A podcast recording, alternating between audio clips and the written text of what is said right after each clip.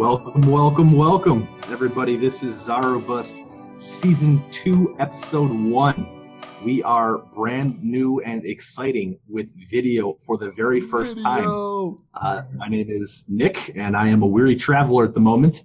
And my new personal goal is to stand as still as absolutely possible so that you think my screen froze. I like the strategy. Like, uh, Nick, that's pretty good. If if I may, is it because you're tired or because you're just messing with us? Oh, yes, and yes. Would be my thought there. nice. well, we got yeah, we got the video going. So if you're listening on one of your podcast listening devices, we'll be on YouTube now, so you can uh, check out the uh, video there to see us. Uh, otherwise, continue listening on because some people just like listening, and it's way easier than seeing the video of us and our silly faces. if Um, I may, I th- if I may, I think this this is best for our parents, or at least my parents, and that they're going to be able to see me for once. Right? Is, oh, my mom I should up, Skype more. I should Yeah. Skype more. my mom Sorry, brought up the same thing. It's like it's nice listening to the podcast every week. We should have like an hour a week where we just talk. And I was like, I mean, I'm not opposed to it, but every week, like, can we just like, can I just call you with major updates? Like, I mean, I don't think we need a scheduled like time each week. I think That could be doesn't a, uh, your podcast. significant On others, families have that same thing going on. Yeah, we could have a uh, a new podcast altogether. We could have two going at the same time. We could have our usual Zarobust update, and then we could have a family hour Family Just together and, and Family share minute. that because my mother clearly needs to be a star on the internet. Oh, that would blow up though. Maybe we could some singing in There there. we go. as well. For, for Mother's Day, we'll all bring in our mothers. For Father's Day, we'll all bring in our fathers. Top ten worst ideas. I've ever. Let's roll with it. No, I think it's going to be great. All right, Uh, gentlemen, gentlemen, the format, please. Introductions. Let's let's stay on stay on cadence here. Oh, we're Okay. past that. I'm Kyle. Uh, we got Brent. Brent, what do you got going on? going on. Yeah. I just had visitors. This guy, right? Actually, where is Nick? Is he in my left or my He's right? to your left. This left? Yeah, that way. No, yeah. This guy up here just visited. Where this is new. This is new. We're learning. Uh, this guy up here just visited the past weekend. Um, hi, Juliana. Sorry. And- Hold on. Wife saying goodnight. derailed, derailed. But uh, Nick visited this past weekend with Megan. Uh, awesome time. We bought a car. We went hiking, and then I think Nick was done for the rest of the weekend. And we we did other stuff, but after the hike, that was pretty much like that was the top of that was the top of the mountain. And once we got up there, Did you hike to the top of the mountain? We- and down the side of the mountain, and then back up the mountain, and then back down. We went Yeah. over the mountain and down the mountain. We uh we went to the top. That was fine. We oversaw uh the lake area which was very pretty. And then we're like oh well let's go down to the lake. And so we went down to the lake and uh some more avid hikers were like oh yeah like 20 minutes no problem. Well 40 minutes later we get to the Let's finally actual- get down the hill. and by the time I got to the water, I'm just like, screw it. I'm, I'm going in. Like, I'm not going to die from hypothermia. Uh, I'm, I'm built for the colds. So I just start like marching into the water, and even Brent just looks over, like, what's going on? Like, he's on board with getting in the water because he'll follow me into crazy shenanigans. But uh, yeah, ended up going swimming, and that was lovely. And then we uh, had to hike through the f- snow back up to the top of the mountain to um, then go back down the other side of the mountain. So So yeah, that was my physical activity for the weekend. So Kyle, you remember? I think like our fourth episode or fifth episode, I talked about a hike we did where I dove into a lake. Oh, yeah, yeah, Well, yeah. We did that again, except for this time instead of being the summer, it was October, It was cold. and it was just Nick and I. And I, I Oh. get into, I was ready to go jumping the in. lake together. yep, I was ready to go in, and I was like, I got, I got ready pretty quickly, and I look over, and there's Nick already just like waist deep in the water. He just, I thought we were gonna like Past the wait bone for it a little bit. I thought we were gonna, you know, jump in together or something. Nope. Nick Hold just, hands. Nick just, I- no, not hold hands, but I thought there was gonna be like any sort of hesitation from Nick, but he was just He was in. He was. I No. looked over. I'm like, he's No under the water. That's I will like, say I jumped in twice. I jumped in twice. He only if I may, once. I would say if I had any fear, it would be cold water. Like I just don't do cold water. Like once I'm in, I'll be okay.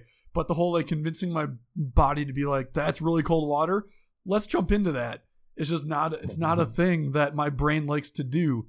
Like once I'm in, I know I'll be fine. And but the whole jumping into cold water when I know the water is cold, I know this is gonna suck. You know, you get the whole mangina thing going on the moment you jump in it's just it's not something that uh, I, if I had one fear, I would say that's that would be like one thing that's a consistent thing that is not for me. the water actually was about the same temperature as the air. I thought. Like I, I got in and I was shivering before I went in, and I came out and I was shivering, and I was in the water. I was shivering. It really was no, No difference. difference. Like I don't know if that's a good matter where I gauge. It I'm, was I'm the not a same. Scientist, but It just sounded, it felt like it was both 40 degrees, which was frigid but survivable, and it was a good experience. Um, my it favorite wasn't part. as cold as Superior, actually.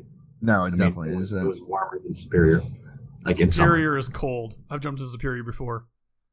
That's that's Yeah. chilly. my my favorite was you're on these hikes and it's always like mm, kind of tiring i well it's just we don't have to go all the way down. And then you see some guy with just the the tiniest little dog like you know wee little bit walking down.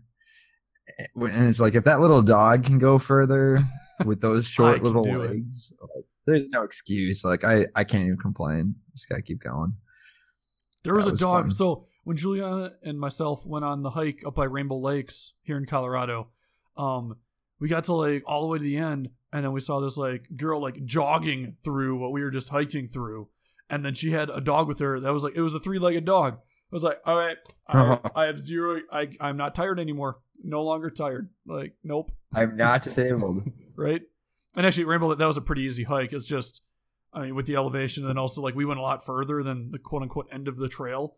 Like it ends at a lake, and then we just like kind of kept going until there was no deer trail or anything to follow. Where I wasn't. It's one of those things where like I'm sure I could find my way back, but I don't really feel like getting lost in the middle of nowhere. So I just uh, it's yeah. always a good thing But yeah, there's the a three legged dog. I'm like, dang, you go, dog. you got it Um. I feel like the hike was a long time, but I feel like probably the longest part of that day was getting the car. So we get in there, we think we have a plan, and three different payment methods later, because we, we like we got the car and we got out two hours, two hours and three different payment sessions later. But So you just like pay them in three different increments through three different ways. yeah, so we like, paid yeah, here's using here's a couple thousand dollars through Venmo. Here's a couple thousand Yup. dollars through personal check, which is the max they'll allow, and then here's a couple thousand dollars in cash that we've acquired through ATMs over the past two weeks. It was it was not quite like that, but very similar. I would say that that was definitely the general feel and vibe of the whole thing. yeah. Uh, So Megan and I were stand, if I may, You may. Megan and I were standing there watching this gong show go on. I And the- sorry, the- sorry, real quick. the- I can just picture Brent being like, "But, but, but we can do it." Like I can just, just knowing Brent, like how he's gonna act in that ready to be situation, done. being like, "No, no, no, I promise." We're sorry. so this this that was lady pretty much it. This lady was uh, super concerned about getting the money in her actual account, which is safe and logical. Like I'm, I'm good with that. That, that kind of makes sense. He's But the reason I found out because we stood there for like an hour and a half or two hours or whatever it was. Um, the reason I found out, you know, why she wanted it so badly, specifically in her account, was she had talked to the the banker. And, and I'm going to go off on a brief rant here about this this banker. this was a great moment of the the, the morning for sure. okay. It was This was a We're good moment for us. we're standing there. This lady is saying she needs to have the money in her bank account. She will not accept that it's under her PayPal account, under her Venmo account, under whatever. We're, we're going to set Must aside the fact in that we bank we account, see paid- the number. three different ways. But we're going to just set that issue aside and say, okay, aside from the fact that we paid three different ways, um, you have possession of the money through these through these methodologies. Well, I sit down with the banker in the corner because we've been standing there for 45 minutes while Brent and Heather are working through their details with this lady. And I, I, I got time. I'm, I'm just hanging out. So I got talked nothing to else this to banker who, yeah, He's- I, I talked to this banker who had addressed the, the lady beforehand and had, had answered her questions. And I just say, so, so, hey, what's, what do you know about this situation? Oh yeah, the lady told me about it. And, uh, you know, she just, she needs to have the money in her bank account. And I'm like, okay, that, that makes sense. But can you tell me why it, it wouldn't be good enough to also, you like know, have proof. have it in Yeah.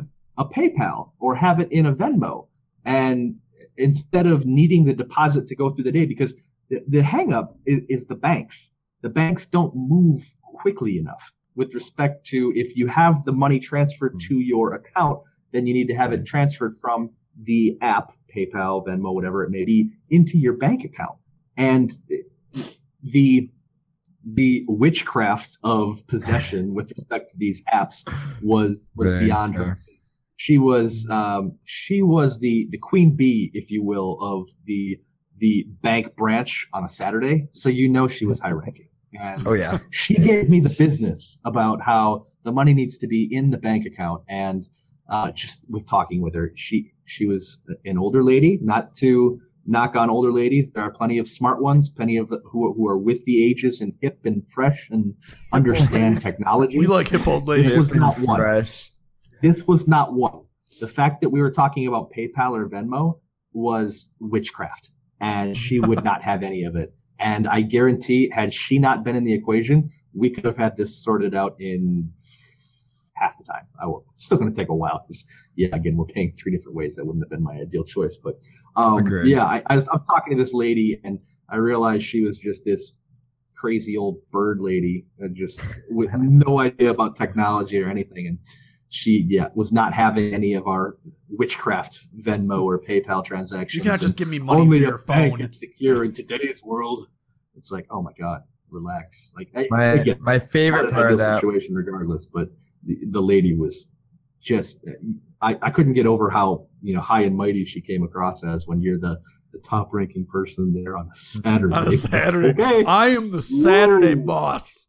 you I are the, the saturday boss I'm a You big deal banker. on Saturdays, but I am a big deal.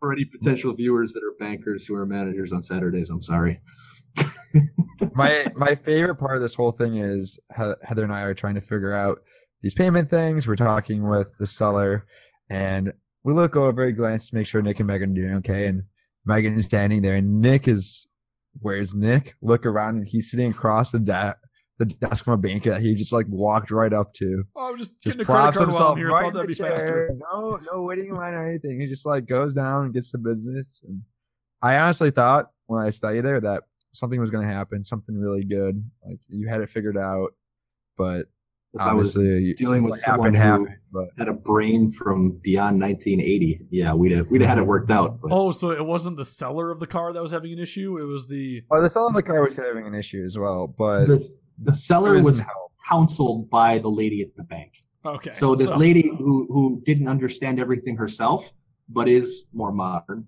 Uh, she wasn't an older lady. She uh, a family. Uh, she was there with her husband and two kids. Nice lady, very Oh, yeah. pleasant to talk to.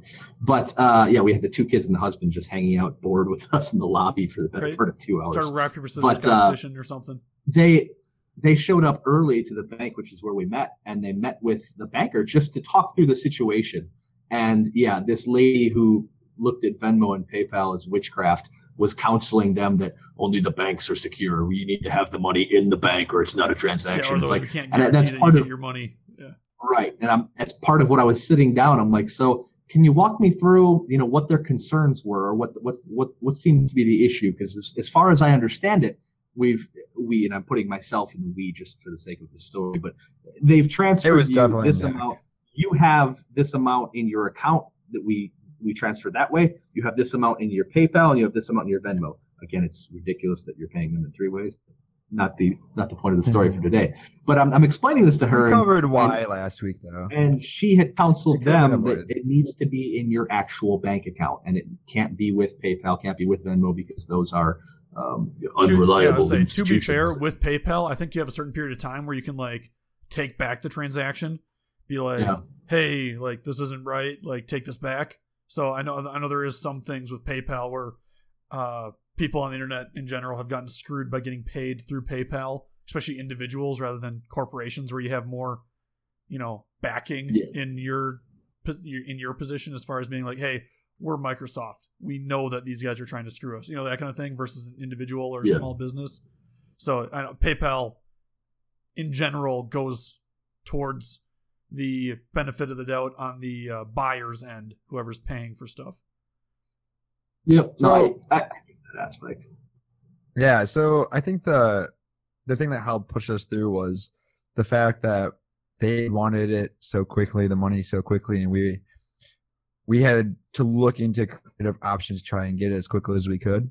And the real kicker is if we would have just the day that we first met them, just put a check in the like a couple checks in the bank, it would have already had cleared through by Saturday and it would have been good to go. So just like because we were trying to accommodate other things, it had to end up being as complicated as it was because we, you know, you have, you can, once you commit to one method, you have to stick with it because that money all like goes into that method.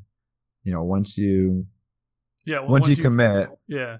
What did you commit to? You paid him with three methods. Well, no, but there's, saying, there's no commitment. Nick's got a point. if point we here. would have gone with a plan, once we had gone with the plan, like once I locked in, like say we were going to either wire the money or we were going to have it go through external bank transfers or something. Like once that money's there, it'd have to go through that whole three, four, or five day process, which we were trying to figure out how to get there even faster. Um, which I don't know. It just took some trust. It worked out. We learned a lot from this experience. Plan. The plan could have been better. We know now what to do. We should just Executed. deposit the the first time. It's all good. But we have the car. We you got love the it. car. How, how was the car? What kind of car did you get? How was it? It was nice. Got a Subaru Impreza. Has lots of new features. Got- and does it have love? Because that's what makes a Subaru a Subaru. I don't think so yet. Um, one thing that I quickly realized was something that I'm not used to in my old car is that we had black seats, and even though we have a black dog, it's a black and white dog, and the white gets That's all over the seat. Cultural of you. Yeah. Yes, very well we have a mixed. mixed, It's mixed a, dog.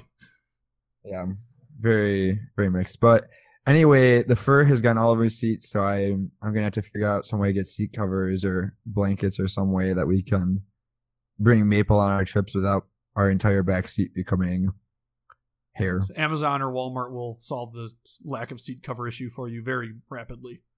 Yeah, lint rollers I feel like is gonna be a, a good option as well.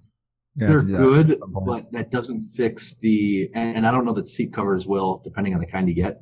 That doesn't fix the hair getting in between the seat and the middle console and in between the seats and underneath everything. Um, white dog, black interior for me. So um, very familiar with uh, finding hair everywhere, and it's just a losing battle to try and keep it clean. So I guess when I'm done with my car, I'm just gonna burn it because no one's gonna want it. So what you gotta do No is one's just gonna train, train your dog to sit in one spot at all times, and that way you only have one spot of your car dirty. yeah, but then you That's get the whole works. The, the window opens, and it's just a grenade went off.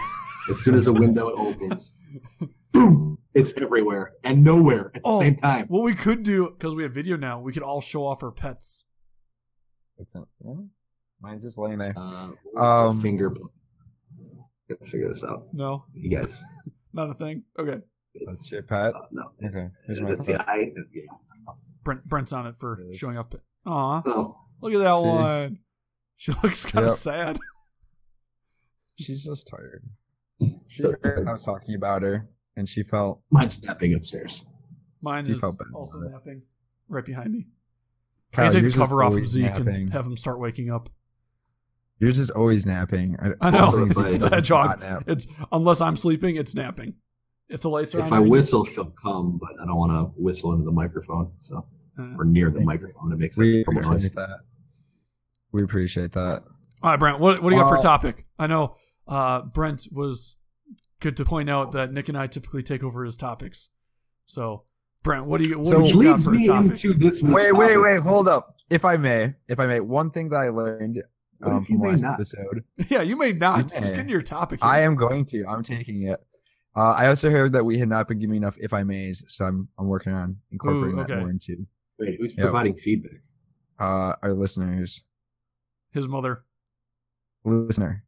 Um, anyway, anyway, Who do we have regular contact with? Does it, did this come through the regular channels? And I don't mean text. I mean like Twitter or whatever we're whatever we all have. we're working on that. So working on that. So We'll get there.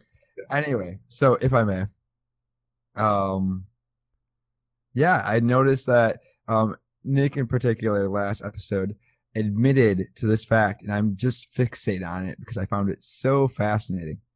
In that he took a personality test last week, in which he is one of three percent, the top, I, maybe not top three percent, but he's in the three percent of 3%. dominating personality. So most people have like regular nice personalities, but Nick has a three percent dominant. All right, something think like dominating I- means I'm mean. butchering the fact. He's a very assertive person. So when it comes to a, a talk show where it's all about talking over each other, the whole concept of it, three percent. And I So think I think you're I'm just going to carve something. my own niche here.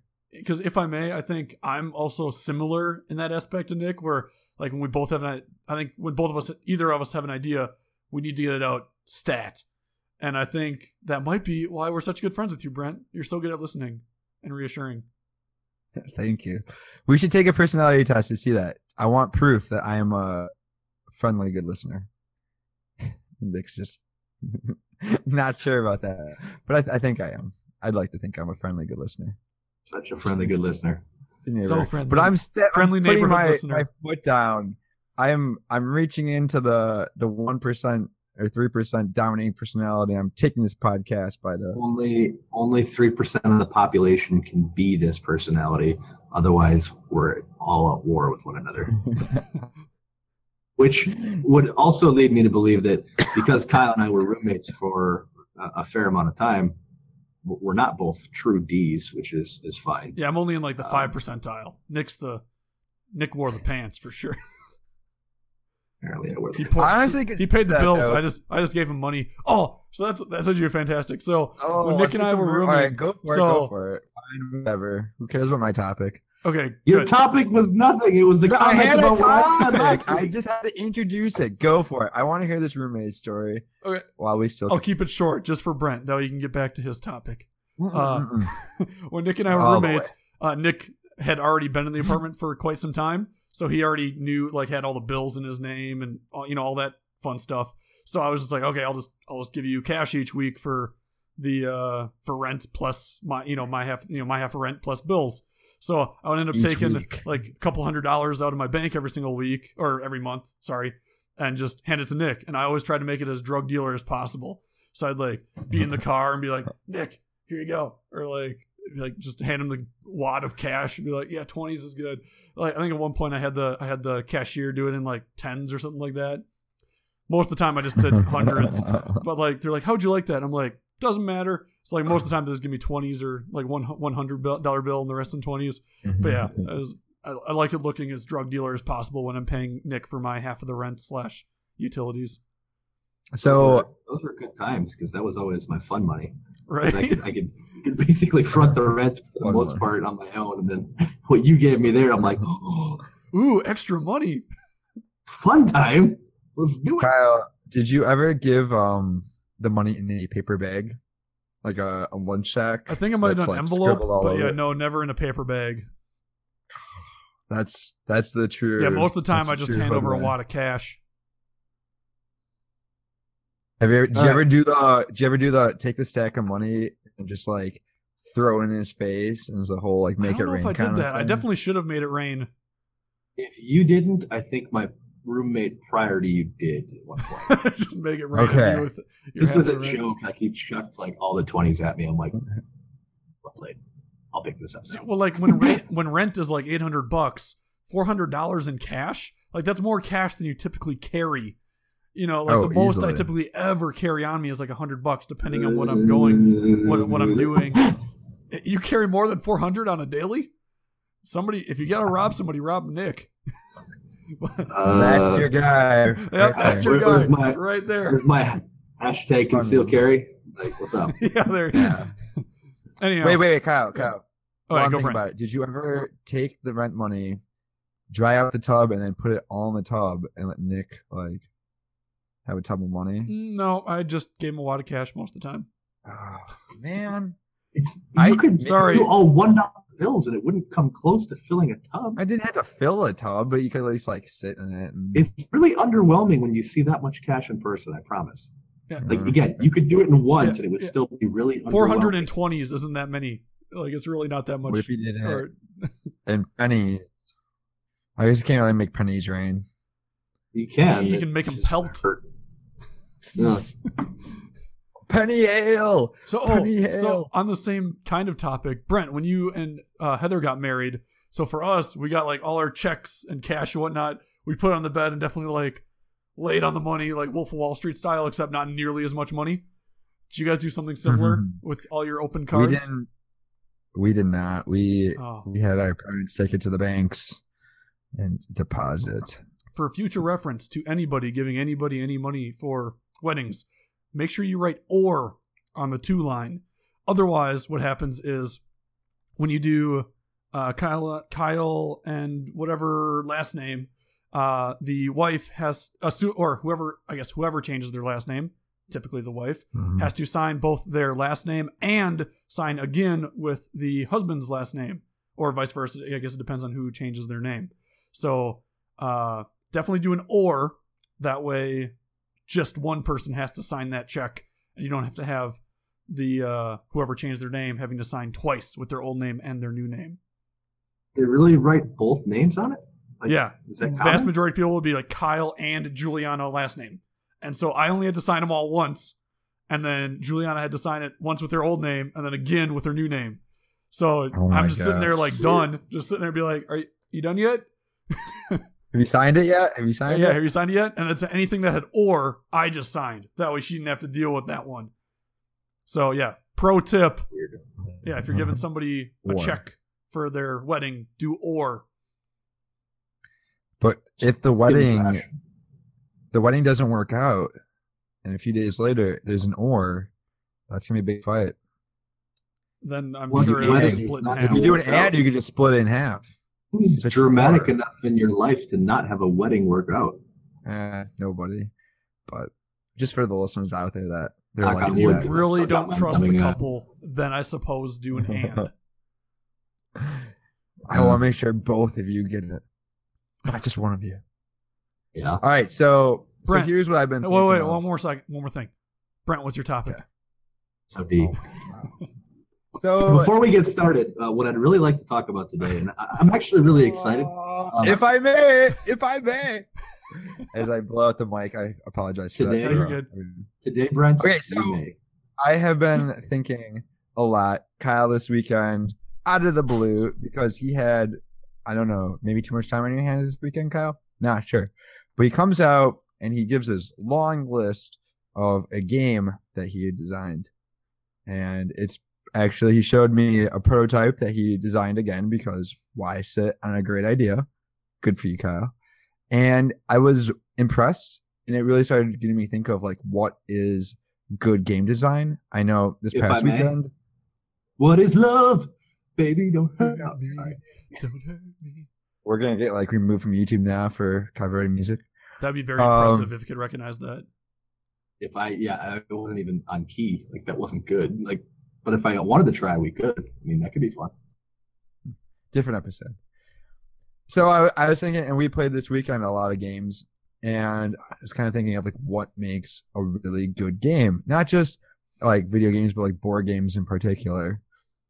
And kind of what I was thinking is, it's gotta have replayability. It's you got you know it has to be something that you can play over and over again and not get sick of.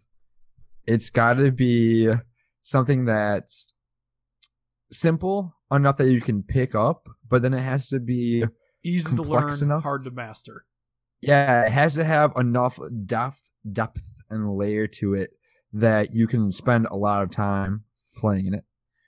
Um, and it has to be colorful because I don't know, games that are not colorful are pretty It's gotta be an boring. interesting topic for I- sure.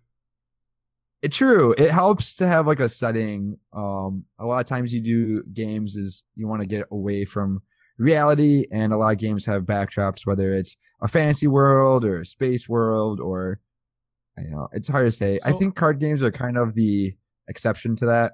It's just you have a deck of cards, and what can you do with it? But if I may. I think uh, one thing that's definitely important is gameplay. I think it's been proven, especially in recent years, where like you're getting a lot of these retro games released, like Celeste, um, uh, the Shovel Knight series, like a lot, Mm, yes. Minecraft, even. Like when these are released, graphics are not good. Like they're just not good graphics or not up to date graphics. They're, they're gorgeous from a pixel art standpoint, but from like a graphical intensity standpoint, they're not good. And it, it's it's but the gameplay and the story behind the games overcomes that, or uh, I guess not counters it, but complements it uh, well enough where it's just a great game. And uh, kind of with your point, Brent, the whole easy to learn, hard to master with mechanics. I know one of the best games that I remember playing that it just blew my mind was the game Braid. Um, oh, So yep. that Yep. that's a fantastic game. The whole game, it, it's it's one of those like screw with your mind games too, because you're you're changing, you're messing with time. Um, you can rewind. You never die through the entire game. If you ever fail, you just rewind time and try again. But certain things are not affected by time. Certain things are affected extra by time. Like if you go in reverse, it then goes faster. Mhm. So there's, there's a bunch of crazy things with the game, and I don't want to ruin the end, but in the end, you are going through the story, and then when you get to the end, it then reverses time through that story, and it just changes the story completely by reversing through what had just happened. So it's it's it, that, that's a really cool game to, game that I would definitely recommend picking up and playing through if you haven't. It should be fairly cheap, like ten bucks max, but fantastic game. What other what other games do you guys think are great game design? so a couple a couple of games that immediately hit my mind um i like games too that introduce kind of a new mechanic um something that's a little bit different so growing up there was like trouble and sorry where you roll a dice and you move a little thing it's like the same exact game honestly that's a marketing marvel to me that those games were able to sell because they were basically the same game, just kind of repackaged a little bit. Um, but I, I like mechanics that are a little bit different. Um, Splendor is a game that, that stood out. It was a game we played uh, actually this weekend. I, I find that good because it is not just one strategy you can do to win. Um, every time I play, I always try something different just because there's that sort of s- scope to the game. Um, another game I like a lot is the Ticket to Ride series. Um, just kind of building trains, building missions, and again, a game where there's not just one way to win. So Ticket to Um, Ride. There's a lot of viable ways. It's I Go don't know, ahead. I'm not. I'm not the biggest fan of Ticket to Ride. I'm really not a fan of games that have a lot of stuff to do with chance. I'd rather be Hmm. able to outthink my opponent. I, I- I definitely agree there should be some chance. Like Risk, for example, there there is a lot of there's a lot of strategy, but there is some chance involved. Where if if you have that one battalion defending against ten, there's the slight chance he's gonna be a hero. He's gonna he's gonna hold that territory. So like I do like a little bit of chance, but I like Ticket to Ride. I feel like that game, although it is definitely fun to play with you know a group of people and have it more you know as a as a group game from a pure game strategy point. If I was just playing random people like online, if there's an online version of it, it's kind of whatever's available to you at the time of your turn. You don't really get to decide too much which direction you go. It's kind of oh uh, that's available. Sure, I'll go for that. It, it, I feel like you can't really plan out more than one move ahead. if I may. Uh, You may. I, I think I think you're classified as a noob in that game. Uh, is that the terminology? I also heard that you're. wow. I heard that you guys also This make up rules in that Oh, game too. Burn, pone. no strategy. No Yeah. strategy. It's all luck. No strategy. I'm- I'm- There's no strategy to Ticket to Ride. Oh, I'm Kyle. So- sorry, that was me. uh, All right, continue. Is there is there a point, Nick? How, how do you strategize Ticket to Ride? Um, honestly, the person to talk to would probably be Megan. Uh, she's she's kind of the top dog in our friend group playing that game. Um, but the, the the biggest summary is the most bang for your buck. You you want to get the longest trains possible. Yeah, you got to make the connections, but generally when you choose your connections, you you if there's any chance of going along the longest routes possible, uh, you need to go that way. You need to avoid north south uh, in the middle of the country, at least for the U.S. Different versions, different formats, but the generic strategy that's prevailing is you you go the longest trains possible. If that means you, you take a longer route, generally on the maps, the outer edges have longer routes. There's a lot more points built into that. There is the chance of getting the right cards at the right time. There's a chance of uh, the missions and, and, how those play off of one another. Um, the European version has like the ability to use a train station to like use someone else's train, I think.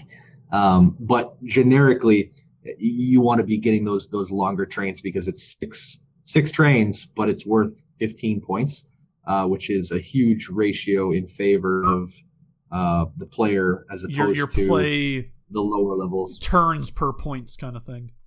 Yes, uh, and ultimately, even if you don't accomplish your missions, if you just get all of the six rails or whatever whatever you want to call them, if you played the game, you understand it. But if you get all the long trains you'd probably be in in contention without ever having even completed a mission. And if you add a mission to that uh, with you know just one or two trains, even you're in pretty good shape uh, for the most. That's the prevailing strategy that I'm aware of. I've never seen a strategy work out all that well where you have to go through the center of the country and and connect uh, with a lot of twos and ones. That makes at least in the U.S. version, the the East Coast is tough uh, because there's a lot of onesie twosies connecting, uh, and then there's the very middle of the country going uh, about from down from Minnesota straight down. Uh, there's just all kinds of ones and twos, and you, you really have to try to avoid those. Uh, if you have a mission that goes that route, you're almost better off going around, um, and or just picking another mission entirely if you get stuck with one. But and, um, and I think part of the strategy too is knowing when should I grab missions? When should I grab more cards? Um, how many trains do I have left? How many trains do other people have left? How can I um, play my route so that it screws up everyone else? Um, when you really think about it, there's a lot of little subtle things you can do to influence the game to give yourself more than just uh, I got really lucky with the cards that popped up uh, yeah. to win. Like if you're actually um, know a lot of the game, you've played it quite a bit, you can consistently win at it. Um, my my big thing is is just trying to be as efficient as possible. Uh, when you end the game, you want to have the exact amount of cards you need counted out with your trains because every additional card you have uh, beyond the number of trains you have uh, means if someone was more efficient, they're going to complete everything ahead of time. Uh, but that's our that's our pro tip strategy for Ticket to Ride, which is maybe not what we needed to get into, but the opportunity to call Kyle a noob Ticket to ride, something talk. I was going to pass up. But it was yes. worth it. It was. Totally um, it. A, a, game like two, you think somewhat chance. Um, I would think so. Settlers Catan. That's a game like that where depending on where you get the numbers rolled, you get the resources, that kind of thing.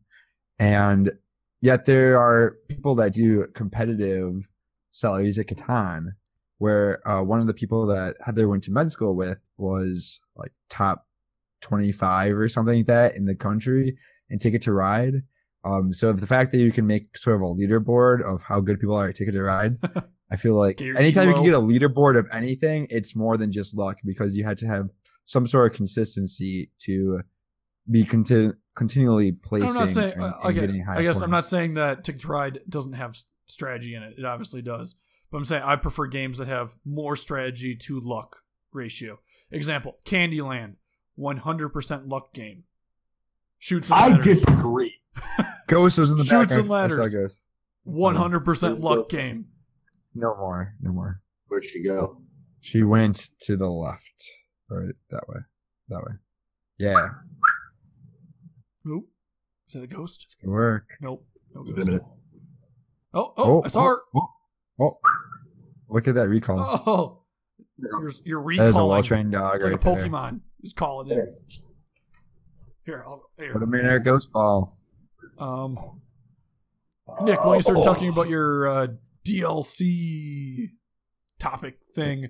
I'll, I'll get Is it Zeke D- woken up. Yeah, that's the microphone.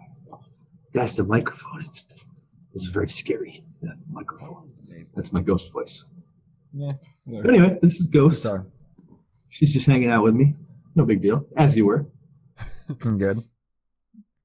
So, so Nick, I'm really confused. What did you want to talk about this week?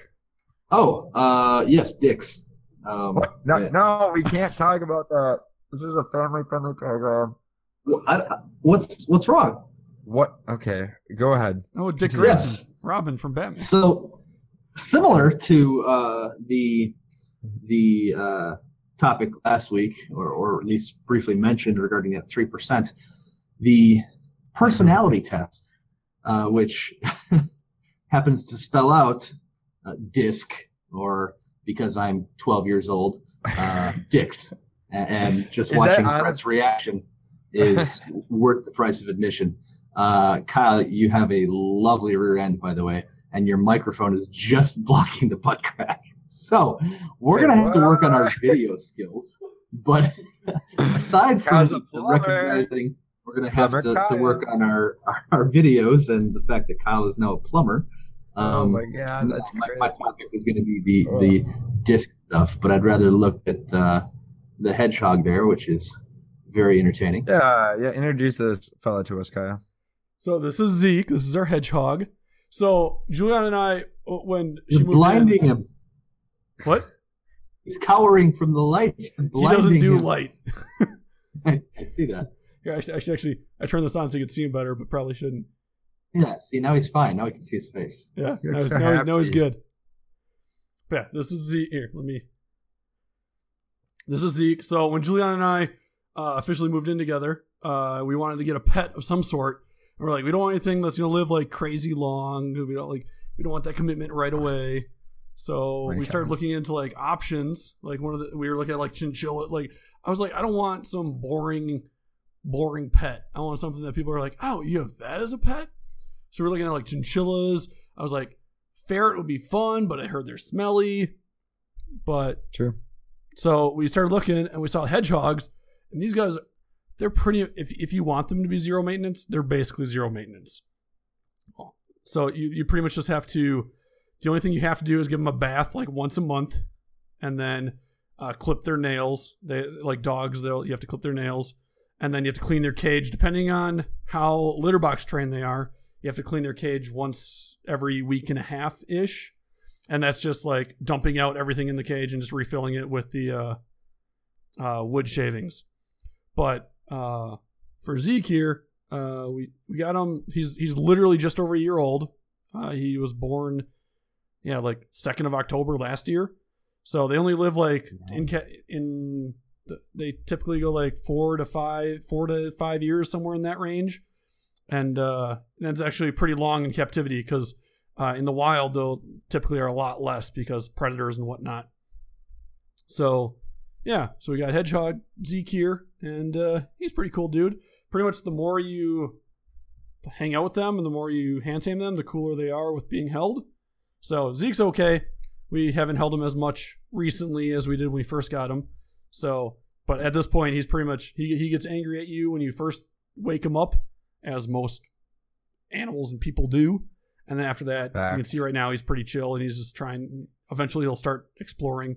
If you wake him up like middle of the day, he'll get real pissed off, and then he'll just curl up into a ball in your hands, like he wants nothing to do with the world at the middle of his sleep time. It'd be like waking a normal person up at two in the morning. So, yeah, so he's fun. Um, with hedgehogs, with their quills, so it's at. Ooh, he's climbing. He's climbing. Um, with their quills, they actually. Uh, so if you when you're petting them the one way, it's just like petting like a toothbrush kind of thing, and then obviously back the other way, not going to be that good of a time. But uh, yeah, when they get all mad, I'll see if I can piss them off a little bit. You can see they'll they'll puff up and get all spiky. Your And, little uh, hiss too. Yeah, I heard that. A that. little bit of a hiss, and then yeah, my my uh, buddy from college had a, a hedgehog, and we would always go in the same classroom uh, after hours, and some of us would use the projector and play games, while some did homework. And you know, it was it was a group of a pretty diverse group. We had some uh, business folks. We had a lot of engineers because it was primarily an engineering school. But uh, we would just hang out in uh, in the room, and uh, occasionally he'd bring his hedgehog, and he just let his hedgehog run around on the tables and on the floor, and we made sure we blocked the couple because it was like small walls separating the different rooms because school they had you know the temporary walls. We'd like block the only exits with our folders and other things so we wouldn't have to worry about him getting into the building and escaping biting wires and frying himself or anything crazy but uh, he left him on the table one day next to me and uh, he's a bit of a kamikaze. So he went to go like jump off the table and he was right next to me and i'm like oh and i stick out my hand and i catch him and of course all i caught were quills like he Oh. he jumped down and went ball Oh. mode, and I'm like, "I've got you, buddy. I'm your friend. You wouldn't hurt me. I won't hurt you." um, and yeah, just here right to help my- you. right into my fingers. That felt really, really great for a while. Um, but uh, it, yeah, it's a pretty low maintenance, fun pet. Uh, the other one that was crazy, a college a friend of mine had was a uh, the flying squirrels. Oh, Um. Oh, the um, they're not flying squirrels. What are they sugar called? glider. Sugar, Sugar Sugar glider. gliders. glider, yes. He had a sugar glider, and uh, he actually had two, and I think the one ate the other. Oh, Some crazy thing where they were temperamental and they had some crazy issues, but they would climb. brutal way to go. they'd climb all over you, which is kind of cool, and they'd you know just kind of leap over and do some stuff. He he went all out. He had like a nice play environment for him, and he bought. I think he had two or three, and like one murdered the other. Um, and then um, you know he still he still had him for a while, and um, if they bit, it kind of hurt a little bit. But So, same yeah. thing with the hedgehogs. Is even visiting when I did with you, Zeke, uh, because I was you know unfamiliar and or had even after washing my hands had food residue enough to make him want to nibble on me pretty consistently. So, um, you know, creatures like that are are a lot of pros and cons. I mean, very very good to have, low maintenance, can be really cool and unique. Um, but there are some limits uh, uh, with respect to how well you you train them. I'd say you've done a really good job, and certainly you can with more time, it'll become a lot easier. And it's gonna based on Well- how, how well you do it. My one experience was Zeke was was wonderful, but I I got to hold Zeke for the first time a little bit, probably last April, and immediately it must have been because just woke up and I can't hold it against him, but I got Zeke in my hand and pooped right in there. So And I was just like, "Come on, Zeke!" Like, Yeah, when I hedgehogs are younger, especially they'll they'll have the nervous poops all the time. Especially when they're younger. When they're when they're older, like I don't remember the last time he's pooped on me not taking a bath. He hates baths, so he'll he'll poop like crazy whenever he's taking a bath, which is very counterproductive. But uh, uh, yeah, uh, they'll poop a little bit. Typically, that so Nick, you are still the only person he's ever like bit consistently, even after washing their hands. I don't know why. Consistent. Hedgehogs are not known for biting. I've had them bite and like nip at not nip at me, but like nibble thinking it's food maybe twice ever. and like Nick goes to hold him and he gets his finger bit and he's like literally like Zeke is hanging off of Yeah, Nick's I was. I was holding him on my finger, like hmm, this is uh this is something. Yeah, but their, their natural defense mechanism is their spikes. So like they don't really Yeah. bite as a defense mechanism. They 100% bite and lick for food or saltiness or something. So I don't know what you had on your hands or if you're just uh sw- like a sweaty hand guy or you had some your oils on your hands were extra tasty, but Zeke Zeke wanted it. Nick is just a hedgehog food. That's what he's made out of. As, as far as the We sugar figured out. gliders. Yeah, we were so look, salty all the time about life. You can taste it. with the sugar Or gliders, thought- we did look at Oh, we did look at those as well. Uh, and yeah, they have they're like super social critters, so you almost have to get at you like have to get at least two, and you have to contis- consistently interact with them. Otherwise, they pretty much just go rogue. Hedgehogs, he is totally fine to stay on his own. Like we can just fill up his bowl and his water, and he will be good for a week or until the food and water run out. So like you can see, like right now, I just like left his cage door open. You can't see and like he we've accidentally left the cage door open and he does not leave like he, has his area he just hangs out there and he, he's good on his own the other thing with hedgehogs is because they are litter box trainable. Like we just have a litter box in there right under his wheel, which he sometimes uses his wheel more than his litter box for pooping and peeing, which is unfortunate. But the Mhm. wheel's easy to clean because it's basically like a two gallon bucket or a fifty or whatever the ten gallon buckets cut off, and uh, yeah, but once he's litter box trained, which is literally just if he poops not in the litter box, you just move it into the litter box, and then he just gets it eventually. So after that, like there's pretty much nothing to clean out. You just take the litter box out, dump it, refill it. You're golden. So the thing with those pets that I always find challenging is that they're nocturnal. And I thought back in college, especially, my lifestyle would be like, if I'm gonna get a pet, I want something that's awake during night because that's when I'm home and that's when I want to like pet something. Um, and I think about it now, and it's like I don't want to stay up late, and I don't want to have like something that's continually making noise, whether it's running in a wheel or gnawing at something. It's like, ah, you know, I want something that's awake during the day and not at night because I want to be asleep at night now. So I guess for, for me with working all day, I guess it it's the nocturnal thing still works out fairly well because pretty much once I get home, I'll I mean uh, especially if the lights are off in here, you'll hear him scratching around around like seven eight o'clock. Otherwise, like eleven, like right around now is like prime time for him to start waking up and start messing around. We actually on our YouTube, we I, re, I tried to record him one night. I think part of the part of the reason we only saw him come out twice is because I had a lamp on so you could actually see what was going on. I don't have an infrared camera set up at all, so uh, that might have deterred him from coming out. But uh, yeah, I don't know. He's it's not too bad. I mean, it's also the kind of thing where I can just wake him up whenever I want. Like he'll get over it. You monster. Well, I know some people actually train them to be during the day too. It's just 100% when you wake them up. If you get them used to whenever I get home at 5:30 or whatever, you wake them up right away. They'll get used to it and they'll kind of edit their schedule to you. And then the wheel we got uh, for hedgehogs, it has to be like a special wheel because you can't. Their like claws and paws can get stuck in the uh, the wheels that are made out of like the wire mesh. So it's literally like a two gallon pail. So it's super smooth. So it can't like get any of their feet or claws stuck in it. So it's actually and it's the bearing like the wheel bearing for it is a rollerblade wheel, like literally a rollerblade wheel. Mm. So it's it's super quiet. I, like you only, you only really hear his feet like pit, pit, pit, if you're and you can't unless you're in the same room, you're not going to hear it. That's one one thing I, having worked at a zoo, I always think about is a lot of these animals that are nocturnal. You can only see them at a certain time of night. And I always thought it'd be challenge. It's, it's always challenging because you see an animal like a a red panda, and you want to save a red panda, and you need to have them in zoos to do breeding programs and so forth. But if you look at it, most of the time during the day, except for a few couple times like early or late when the zoo's open, the the animal's sleeping. And if you're a guest, you want to come in the middle of the day, You want to see them? and the animal is sleeping, it's like, wow, that's such a that's such a bummer. I wish there was a better way of like zoo at night where it's just all nocturnal animals that you come at night and see see zoo animals instead of well, what do you do during the day? Well, this animal sleeps. That's like what it does. We're not going to change the schedule because we don't have that. Uh, you know, I don't know. I feel like zoos could do We're that. not- They'd have to do zoo. like they don't because they wouldn't get any people unless they did it like Friday nights or you know Saturday nights. Maybe that's it. Friday, Saturday nights. That's the only time they'd be able to do a program for that kind of thing. Like Friday, Yeah, Saturday night, night. nocturnal animal adventure with Brent.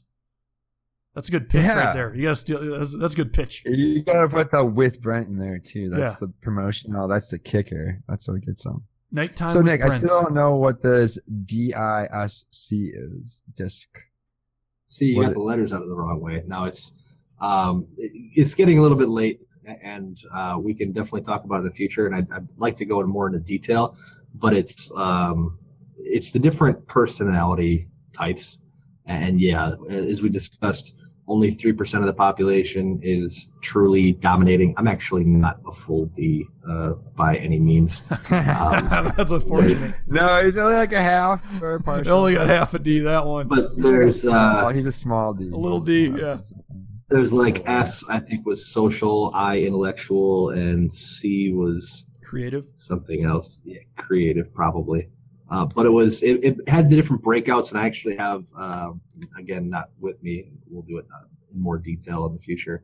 um, a, a breakout of the personality types, uh, what drives them, what they fear, uh, how they function in, in certain situations. Um, the social people just need to talk about everything. They always want to talk. It's it's they're more worried about being liked. Um, the the dominating group is the group that is afraid to lose. And we debated this because I'm not afraid to lose by any means, but I am aware uh, that if something doesn't go my way, there are consequences. Or if if this fails, I know what the steps after that, and it's far less efficient. I want to get from A to B as quickly as possible.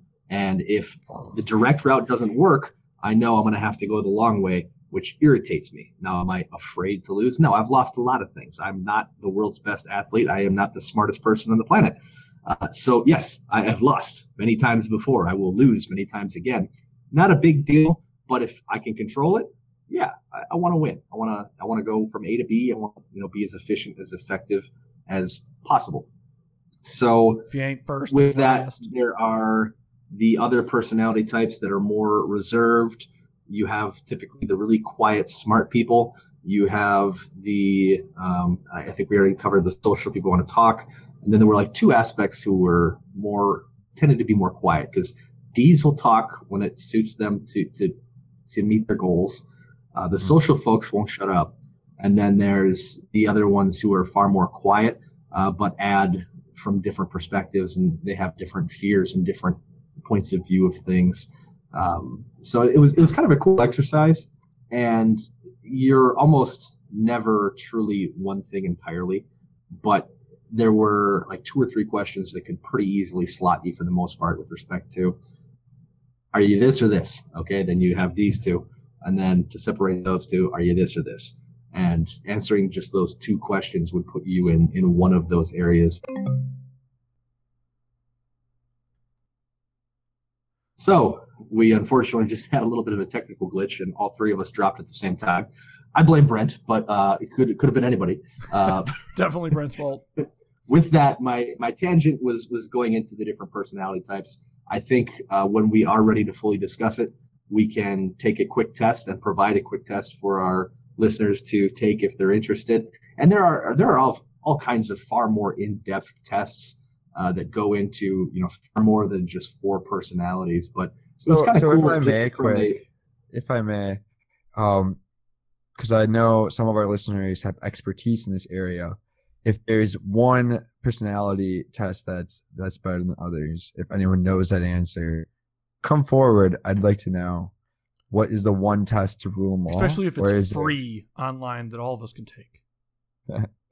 Because there's I've I've heard like you were mentioning, literally a gazillion different tests. And I'm always curious, like, is there one that's has more weight than others?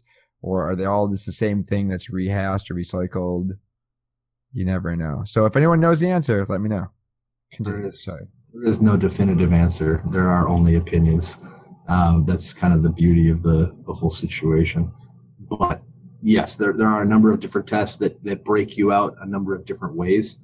Um, I think in college we had to take a, a test that had like five or six letters that were associated with it, none that were in the disc profile. But um, yeah, it's it's just a fun exercise, and it's it's really important for business and communication. And, and I I am striving to be a communication expert, and of course I fail miserably. And even if someone perceives me to be a quality communicator. First, thank you.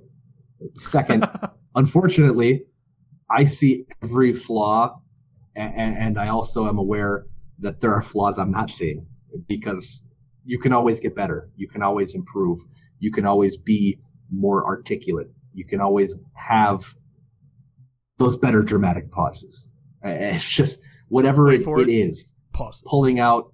Yeah, exactly pulling out those stutters and the you knows and the ums and the uh this like, and uh the need to fill dead space. Uh, my my big pro tip has always just been be comfortable with silence.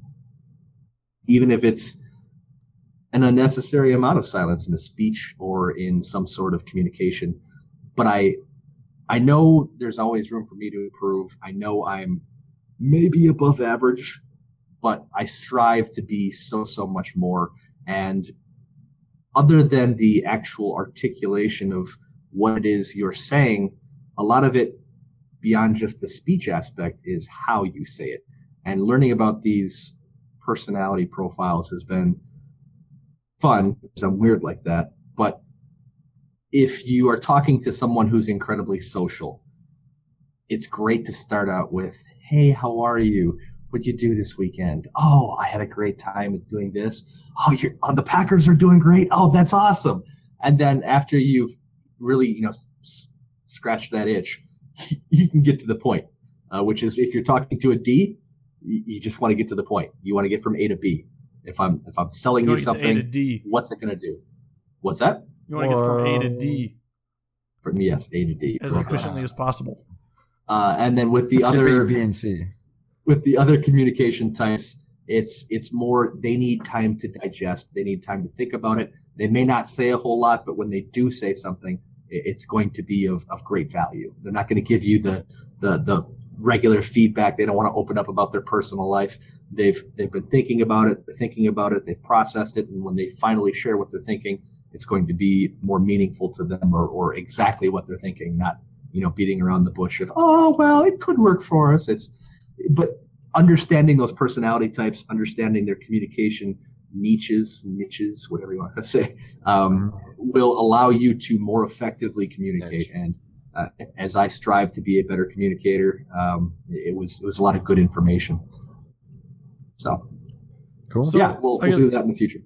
So I know Agreed. that I see that you guys or one of you have put in some sort of closing segment, but actually I'm I'm hijacking it uh, because one, uh, I just want to kind of pay respects kind of thing because actually I ended up so in the company I work for in Wisconsin, I used to work for the manufacturing plant, and then a couple months before I moved to Colorado, I worked in the engineering uh, side of things. And one of the guys I worked with for like those three ish months uh, passed away uh, this week. He was only like 38. Uh, great guy. So I just want to kind of pay respects. Uh, my, mom, it's not the Mark you think it is, but uh, Mark, uh, you're a great guy. Uh, T's and P's to your uh, family and whatnot. But with Sorry. ender on a downer there. Sorry, but uh, definitely wanted to No, I'm throw that in there to kind of give something to him because yeah, he was a cool guy. Uh, he, he was uh, he was new to the company. He was only in Plexus for like two ish years, but he had a lot of uh, experience in other companies. So and he was he was super cool. He was on the, one of the projects I was working on, and uh, yeah, he was always available for like even if I felt it was a stupid question, I know I could go to him and you know be like, hey, how would you do this? You know that kind of thing. So cool guy, great guy. Uh, definitely unfortunate to uh, lose him when he's young. At, as young at 38, that's pretty darn young. yeah. I know he had like at least one or two kids. I'm not sure what their ages were, but I think they were on the younger side of kids as far as kids go. So That's tough. That's really tough. So with that, um, that was episode 21, uh, season two, episode one of uh, If I May. Hope everybody enjoyed. Um, uh, we're bringing a new episode every Thursday, so stop by next Thursday for uh, another fun episode. Uh, definitely uh, support us by subscribing, uh, sharing, rating, reviewing, liking, all that fun stuff. Uh, and then if you want to get in contact with us, definitely uh, send us a DM over on the Twitter at Zarubust, Z A R U B U S T. And we will see you guys next time. And I'll throw Or- a little bit of air horn. We can also, we can also just shoot Brent a text, seeing as he gets active feedback apparently via text about her. yeah. If you Brent. know Brent's number, text Brent. Shoot him a text. We'll Yeah. uh, Hit me up on the phone. we'll add that to the list of communications. Right? All right. A couple more air horns. All right. Catch you guys later.